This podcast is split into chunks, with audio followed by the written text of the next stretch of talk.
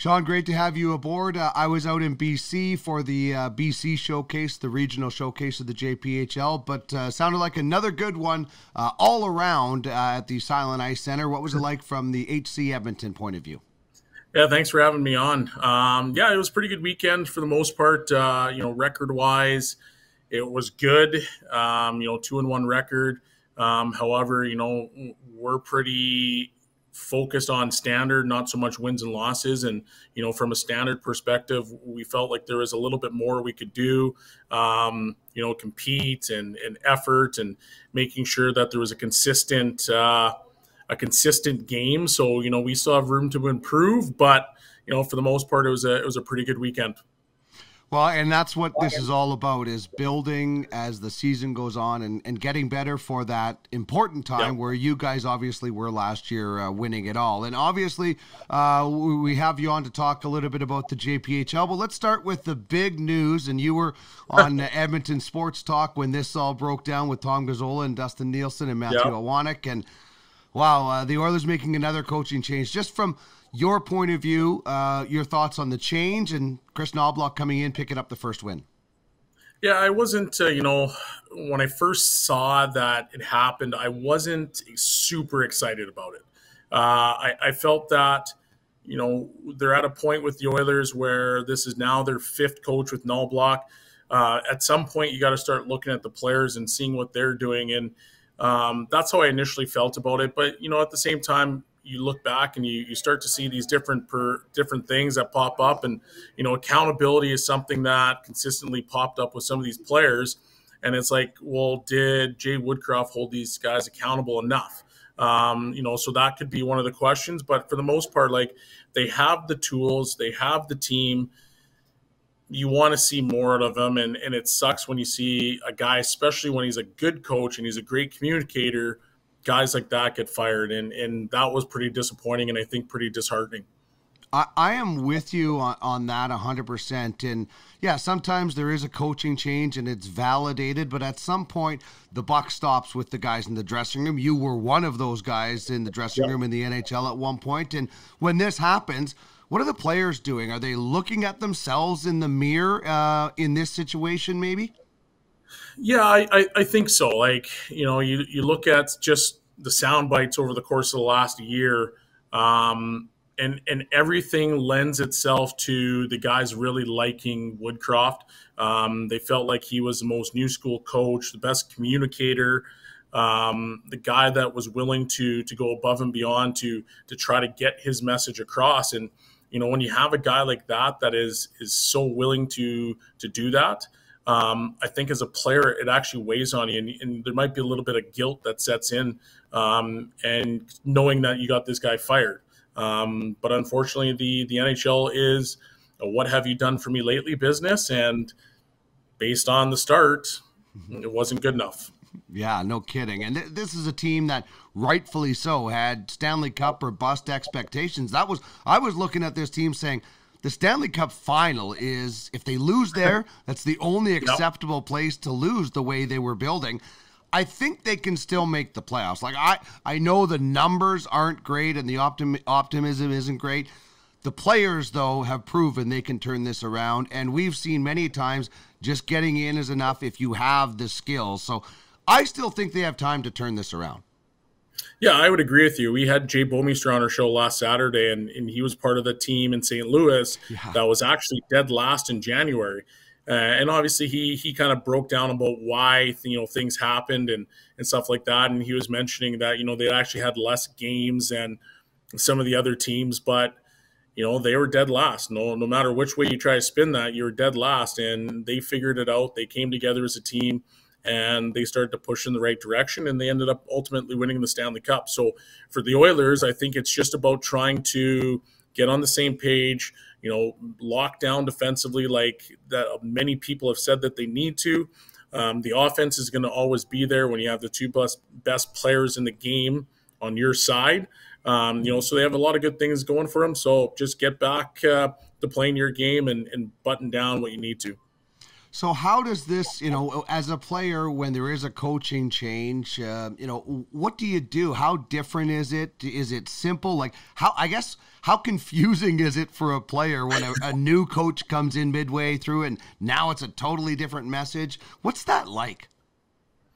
Well, I think for a coach like Knoblauch, he's probably coming in and just saying like, hey, I'm not going to try to change too many things, because if I do that, I'm actually setting this team back, you know, a little bit further. So, okay, let's have a consistent message. Let's have a similar message. What are the reasons why, you know, you haven't started off the way that you have and are you expected to? And I think we all know it's the defensive side. That's been the Oilers' Achilles heel since, you know, McDavid's era started 9 years ago. So you've had Tippett come in, who was a defensive coach, couldn't change it. You've had Hitchcock come in, who was a defensive coach, couldn't change it. You've had McClellan, who was a defensive coach, couldn't change it. So maybe it's time to start thinking about, okay, well, this isn't clearly good enough. Now let's get onto the defensive side and clean that up. And, you know, having that coach change, well, if you felt the way you did about Woodcroft, well, now you almost feel like you have to go out and do it, right? So you saw in that first game against New York, well, they looked a lot better defensively, which basically says you've had it the whole time. Now can you just maintain it and make sure that there's no drop-off? Because if you have that where it's like one or two goals a game, well, the Oilers are going to be in a pretty good spot. Yeah, totally. And it's so amazing that no matter what level you're at, it seems hard to get people convinced that good play in your own end leads to great play in the other end. And you were a player, and, you know, it just, it's until that light bulb almost goes off. And sometimes that light bulb goes off very early for players, and sometimes it's a little bit later, right? Yeah, that's right. Sometimes it never does, right? It's hard to get it. It's hard to get, you know, whether you're dealing with teenagers or adults, it's the same thing, right? 100% it is. And it's something that with our team, we try to preach, because it's actually the McDavid rule or the Oiler rule. And I say to my players, I'm like, listen, like, you've got to find a way to be different than some of these other players. There's 1,000 Sean Bells in the world, or there's 1,000 Ben Henshaws in the world, or there's 1,000 Lucas Masters in the world. Well, what's going to set you apart? And if that player goes to play for the Oilers as a centerman, and you're a guy that puts up a ton of points, well, how are you going to make the Oilers? Well, you've got to be versatile. You've got to be, you know, solid on the defensive side of the game. You've got to be able to go up and down the lineup at any moment and be a factor and be effective. And that's how you make teams. And that's how you become a guy that's, you know, irreplaceable. And that's what you want to be as a player. You don't want to be, you know, put into one little box and say, okay, well, we've got a guy that's better, we'll just move you out. We want guys that can be irreplaceable, and no matter what team you're on, you can be a contributing factor. Yeah, and it really does go to show that, you know, you can be this player at this level, and then the higher up the level you go, you might have to adapt and change your game a little bit. And, you know, you were a member of, in my opinion, the greatest World Junior team ever in North Dakota. And you had guys on that team that were superstars on their team, as we see every year for the World Juniors. Yep. And not just stars, like superstars had to wear different hats, and they're not used to it, but they did it, and you guys won. Yeah, I mean, like, Corey Perry is a perfect example of that. Corey Perry was the 13th forward, actually, that year. So he wasn't even going to be in the lineup. And then Jeremy Colton, I think he got sick or he got hurt, and all of a sudden he gets elevated to the top line with Bergeron and Perry, and they become obviously one of the best lines that's been in the World Juniors in quite some time. And then, you know, like, even just looking at myself, like, I think I had like 50 points in that year in junior. But then you've got Faneuf that's ahead of me. You got Shea Weber that's ahead of me. You got Coburn that's ahead of me. And luckily at the time, I was playing pretty well, and I was able to beat out Seabrook a little bit for his spot. But, like, you had some serious players there, and, you know, everybody's got to fill into a role, and they've got to find a way to contribute. And it's not, everybody's not going to be the power play guy. Not everybody's going to be the guy that puts up all the points. It's making an impact from different spots in the lineup. And that was one thing that I think that World Junior team, they understood. And it was, we don't care where we play, we're winning this thing, because we felt The year before, we should have won it. We lost. Mm-hmm. And it was no nonsense. We're ready to roll. Yeah, and, you know, there were guys that scored 50 goals in the WHL that were cut from that team. Ryan Craig and Stone and those guys. You know, my dad, Stoner and Fair. Yeah, Eric Fair. Sorry, that's right. Yeah, my dad still, as a Brandon Wheat King fan, does not like Brent Sutter because those guys got cut from that team. But that's the way it goes. It is. He had Colin Fraser. He knew exactly what he was going to get because he coached Colin Fraser. And it's not an all-star team. It's a hockey team. And anybody who's ever played on a hockey team knows that guy up here does his role, guy down here does his role, girl over here does her role, goalie does their role, and the team comes together, and that's how you win. 100%. Like, even Mike Green wasn't on that team, and he was a superstar in Saskatoon. So there was good players all over the place, but, you know, guys fit into different roles better than other players, and they sacrificed what they did best, and they said, okay, maybe I don't need to do as much. I don't need to provide as much offense this year. Mm-hmm. I need to be perfectly solid on the defensive end. I need to be the best penalty killer. And that's what we had, guys that committed to that and they bought in, and, you know, the rest is kind of history. That I call that the greatest World Junior team of all time. I know there's, you know, the few other lockout era teams that could be considered, but it was also memorable because, A, you're at one of the nicest arenas that I'm sure you've ever played at in Ralph Engelstad. It's just nice, crazy, and it's even better since. And there was that massive snowstorm that forced everybody to kind of come together. Did it? I don't know how much you felt it at the time, but from the outside, it felt like a kind of like a community World Junior because everybody was stuck down there. Yeah, it was. Every single time we stepped foot on the ice, there was, you know, 14,000 screaming fans. Everybody was coming down from Winnipeg, and actually, I think they sold out the town of beer. Like, it was absolute pandemonium. It was so surreal because, you know, we stuck to our little bubble for the most part, but the minute you came into that rink, like, you just felt it. And we also felt it in our dressing room. We knew, like, okay, boys, like, nobody's stopping us this year. We added Patrice Bergeron to our team. We added Corey Perry to our team. We added Shea Weber to our team, because you got to remember, most of the guys that were on that team had actually played the year before and then moved into the following year, and then you just add some absolute studs. And here we are. Like, we just knew that our mindset was win, and there was no win or bust. It is, we are winning this, and we are all coming together, and we are going to smoke teams. And that's how we felt. But when you saw the fans and how crazy it was, you're like, okay, well, how can we be stopped? Because this group is going to provide us so much energy. Yeah, you guys knocked Ovechkin out of the gold medal game. Like, the seek and destroy method, it worked. You knocked the best player out. And whether he was in the game or not, I think you were right. You guys were just not going to be denied. Yeah, we weren't going to be denied. It didn't matter who it was. And, you know, I got lucky because when we lost in Finland, we had to obviously fly back to Canada, but I played in Tri-City, so I got a chance to get away from the noise. Right. But I know for a fact when we flew back to Canada, we're in Toronto and we're walking through the airport and you're looking at newspapers, like the headlines were like choke artists and Hockey Canada's not the same and all this stuff. And we're like, man, we had this thing won. And if you look at some of the goals, the one goes off a Fleury's shoulder, rolls over his head into the net. The other one goes off Coburn's face. Like, these are goals that don't happen very often. And these are the goals that we gave up. And so we saw that and we were just pissed off and we were ready to win it. Yeah, it was like a year of motivation, right? Of 100% going back. And then, so you move on to your career and you eventually get to play for the Edmonton Oilers. And, you know, wearing any NHL jersey, I think, is the most special thing for any hockey player. But wearing that jersey, what was it like to be able to be a part of that organization in your career? Yeah, that was pretty special. You know, playing for your hometown team is obviously a really cool moment in time.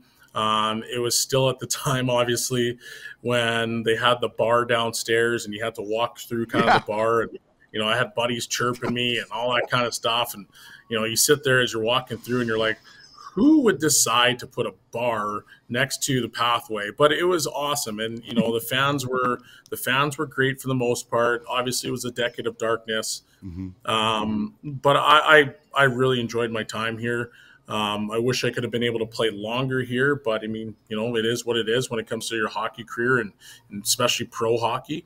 But it was a pretty special moment. Yeah, for sure. The hometown team is so neat. I think that there's a neat story in your career that kind of brings us to where you are now in the JPHL, and that's you and Clayton Stoner had your paths cross a lot in the game, and now you're doing it again, coaching in the JPHL as he's involved with the Island Hockey Club, and you're with HC Edmonton. But tell us a little bit about how you guys have become intertwined throughout your career. It's craziness.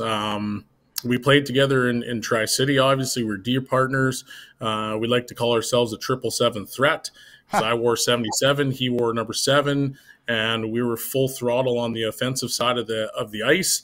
You know, there'd be times where we were both up in the play, so it was a bit ridiculous. But you know, we were both pretty good defensemen, you know, on our respective sides. And then as soon as we turned pro, I actually got traded from Dallas to Minnesota and ended up playing with him in our farm system in Houston.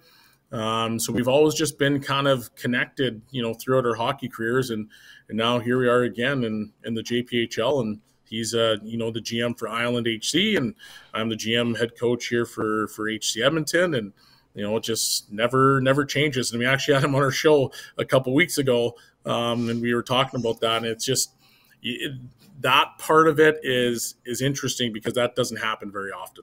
Yeah, it is really quite strange. And I think it's also a good jumping off point to talk about the different coaches and the quality of coaches, yeah. And not just the quality of coaches that are quote unquote competing against each other, but working together.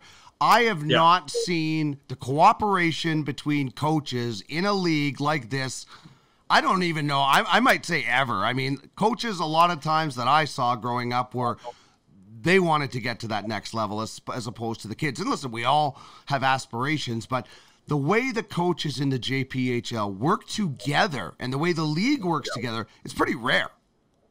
Oh, it's super rare. I mean, there was times last year when I think it was Island, so Stutzel and Stoner, myself, Baxter, my assistant coach, I think Riley Furster was there, who was the U15 assistant coach, Tyrell Spitzer, Brendan Wiley, Zach Massingham, who was another assistant coach that we had, the Lloyd coaches. We're all sitting in Calgary, and we're all at that golf place together just hanging out golfing. And you looked around and you're like, well, most of these guys are former players, so there's might be a little bit of a different perspective. Yes, we're here competing against each other, and trust me, we're all super competitive people, but we also understand, like, okay, this is for the kids. And, you know, I'm not going to sit here and throw shots at any other league, but at the same time, like, we're very, very much ingrained to not work together. It's OHA versus NAX. It's Southside Athletic Club versus KC. And you don't help each other, but for betterment of a league, you want to be able to help each other. You guys we want to be on the same page. I don't want my kids to hit one of Lloyd's kids from behind because I love that coach on the other side. So let's play clean, honest hockey, and let's work, and we kind of go from there. And I think you see a better respect between the two teams. And once again, the kids, there is rivalry, there is, you know, a different perspective, but from a coaching standpoint, it's pretty special because you don't see this. No, I was in Williams Lake for the one showcase, and Langley was looking for a little bit of extra ice, and Tyrell, who is the coach of the North Stars program and heads that, he's like, yeah, I make this ice available for you. I honestly don't think that the Winnipeg Monarchs would have helped the Brandon Wheat Kings AAA team when I was growing up to get some ice time. And it's just, it's growing the league, it's developing coaches, broadcasters, referees, players, everybody. That's kind of this mindset. How did you come into this? I know you were with the Spruce Grove Saints for a little bit, but how did you find out about the JPHL, and what attracted you to it to become the hub GM for HC Edmonton? Well, I've always really liked the academy model. So that was one of the first things. And then, you know, I was coaching with Saints Grey in the HSL. which was formerly the Gorillas program. That's how I ended up meeting Richard Nault. And, you know, I actually was pretty close to committing to NAX, and Stephen Kurtzen came in, and when we finally had a meeting, and things moved pretty quickly from there. So that's how I ended up in this program. And honestly, you know, you look back and you think about different things over your course of your career, your jobs, whatever, and this turned out to be one of the best things ever, you know, from a complete growth standpoint. And, you know, the JPHL was slowly coming on board. Tyrell Spitzer had called me one day in the middle of January, and, you know, I was just kind of, my wife was pregnant. I had just got a new gym. I didn't know what I wanted to do. I just knew that I was maxed out when it came to trying to do more. I couldn't add anything more to my job, to because I wanted to be there to support, obviously, her, but I also had to support the gym. So I was at a bit of a crossroads, and then Spitzy came in and started, you know, talking about the JPHL and creating this new academy league. And I knew that academies were the best model for development. I knew, obviously, it fit my schedule a little bit better.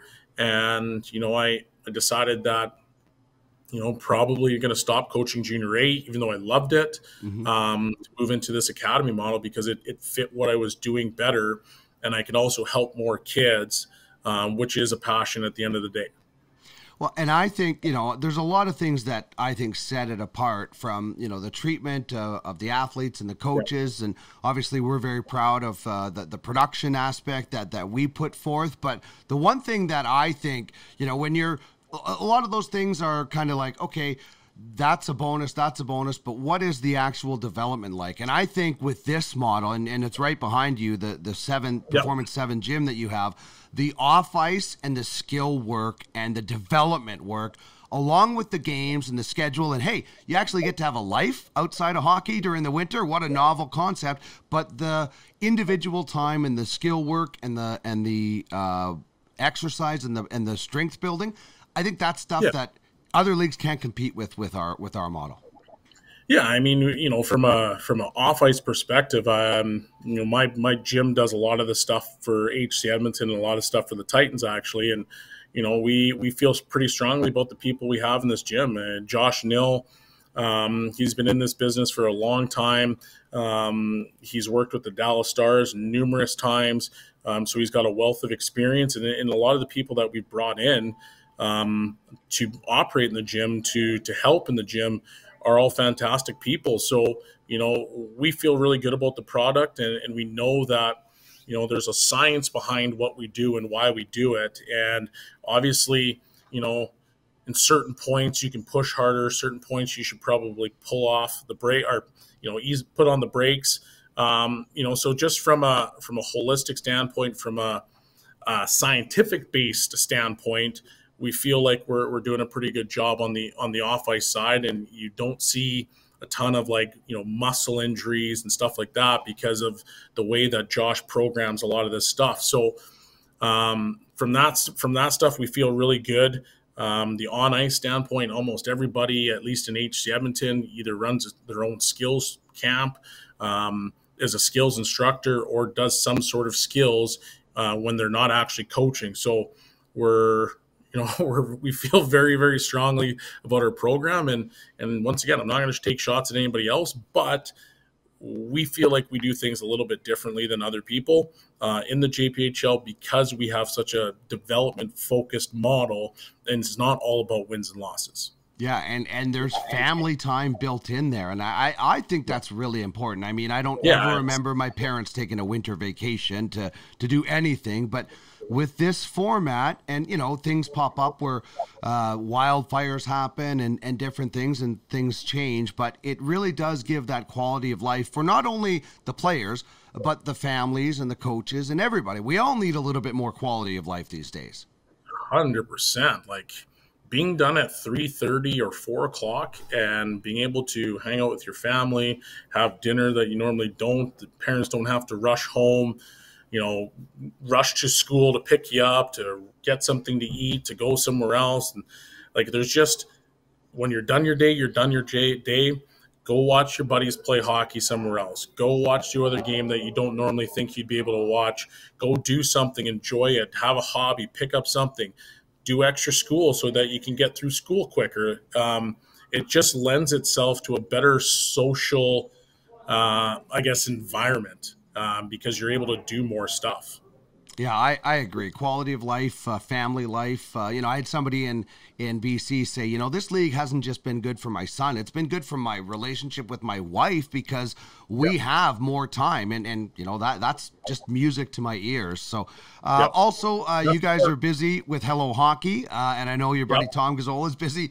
I can't imagine what the post-game and pre-game show has been like this year because I did it during that decade of darkness, so I know what the fans can be like. But Hello Hockey, such a fun show. We can't wait to get it at the Silent Ice Center, and you guys do a live show, which, by the way, is you know the nicest arena in Canada. That's not a professional arena. But how much fun are you having with Hello Hockey, and looking forward to getting you guys live at the Silent Ice Center at some point? No, Hello Hockey's, it's fantastic. You know, it gives a perspective from not just the Oilers. It's all of hockey, and there's so much to be told in the hockey world, from Europe to what we're doing, to obviously the rink. There's a story that's not told, and somebody's got to talk about it, and we feel like we want to be the ones to do it. And it's been a lot of fun. We've had guys that are notorious hard asses, so to speak, like Brian Burke. He came up and he's been a fantastic interview. He really kind of, you know, opened up. We had Jay Bouwmeester last week, who's a quiet guy. He opened up. So it's really an interesting perspective when, you know, they're not just all fastballs in the interview. Maybe it's a little bit more of a, you know, a fun-loving approach to what we're trying to do, because there is so much negativity in the hockey world. There's so many people doing the hard-hitting questions. Well, can we be that conduit between, you know, a spit and chicklets, which is so pro player, versus what traditional media is on the other side, right? So we want to be kind of smack dab in the middle. Yes, we're traditional media, but at the same time, hey, we're also, I'm a former player, Tom, the guy that used to play as well, and he's also in the media. So we, you know, we can kind of be that middle ground and provide a lot of cool stories. And Tom also, you know, you played in the game. Tom was right in the media side with the Oilers, so he has a lot of that experience. And I think, you know, having done traditional media, so to speak, for so many years, and the post-game and the pre-game questions that we would ask you, and players would roll their eyes, we'd be rolling our eyes in our head as well, because it's the same stuff. I think hockey players get such a bad rap for not having a personality, because the game of hockey seems to pound it out of you, and you got to conform and this and that. I think hockey players do have personalities. I think you see it behind closed doors a lot more, and a show like yours, to be able to bring those out, and the stories and this, I think helps the game grow in a way. We don't all have to be about systems and robots and this. We can actually have personalities and fun conversations. That's how you grow the game, in my opinion, a little bit more. I couldn't agree more. And there is a lot of personality that doesn't, that's not allowed out. And if you show too much personality, somebody's coming and saying, come see me in the office and let's knock it off. But you know, the biggest sports in the States are basketball, football, in particular baseball, obviously, and there is nothing but personality in those sports. So how can we sit here as hockey being probably fourth or fifth, actually maybe even sixth now in the States, and say, you know what, we don't want any personality here because that's not what we do? Well, guess what? You got bypassed by NASCAR, you got bypassed by F1, and you got bypassed by MLS soccer, which wasn't even in existence like 10 years ago. So you tell me what's going on. And, you know, we want to be able to tell those stories. So it's trying to find shows like Spit and Chicklets and Missing Curfew and our show, Hello Hockey. And you get some of these people, your show, where they can come on and they can talk and they can be them. I think that lends itself to a lot of different fans, and they can actually get to understand who that person is. And I think you'll get more people rooting for you in that way. Even if you're a villain, people want to see what you're doing. Sean Avery, he's got shows and he's eviscerating everybody, but everybody's tuning into it and they're like, oh, this is great, because the guy's got personality. Yeah, it's that Howard Stern effect where more people listened to Howard Stern because they hated him. They wanted to find out what he was going to say next, but they still listened. And it's about exactly that. Personality, showing it off. I love that you guys are doing that on Edmonton Sports Talk on Saturdays, and looking forward to getting you guys out at the arena. And the Winter Championship is right around the corner. And last year it was a fantastic event. It's going to be even better. Final thoughts just on that event at the Silent Ice Center. And if people haven't checked it out, there's a Saints game on November 28th. That arena is something else, isn't it? It's something else. Words can't really describe it. I mean, you walk in every single day. We spent our year at Argyle Arena last year. So right now we're probably the most appreciative group on the planet, because there was moments last year where the walls were freezing on the inside because of how cold it was, and the heat wouldn't work and all these different things. And now we're sitting in this facility, and even the practice rink is 4,000 times better than Argyle Arena. And we're sitting back and like, this is our home, and you're looking around and it's still not fully complete, but the restaurant looks unbelievable. Every detail, every sight line is fantastic. It's just, words can't describe what it is. Pictures can't describe it. You just got to go see it for yourself. And to have a Winter Championship where every single team is there, and you know, kind of the notoriety that's going to go with it, and the media that's going to probably attend, it's going to be a pretty good event. And hey, we're defending champs, and we're going to have to show up and put our best foot forward. So, I'm looking forward to the event. Defending champs in the Winter Championship and the playoffs as well. And just getting a text message as we're speaking from Guru Brandon Ewan Cheshin, and the video board is going to be working. It's actually going to be up this weekend for the Challenge Cup. Yeah, I saw them trying to get it working. It was on full rotate as fast as it possibly could, and JJ screaming, Brandon screaming, and like, slow it down. And it's going to be fantastic. Yeah, that place is going to be awesome. Belzy, thanks so much for joining us on the show. Continued success. You guys are knocking it out of the park at every level in HC Edmonton, and we'll see you at the rink soon. Yep, sounds good. Thanks for having me on. Anytime.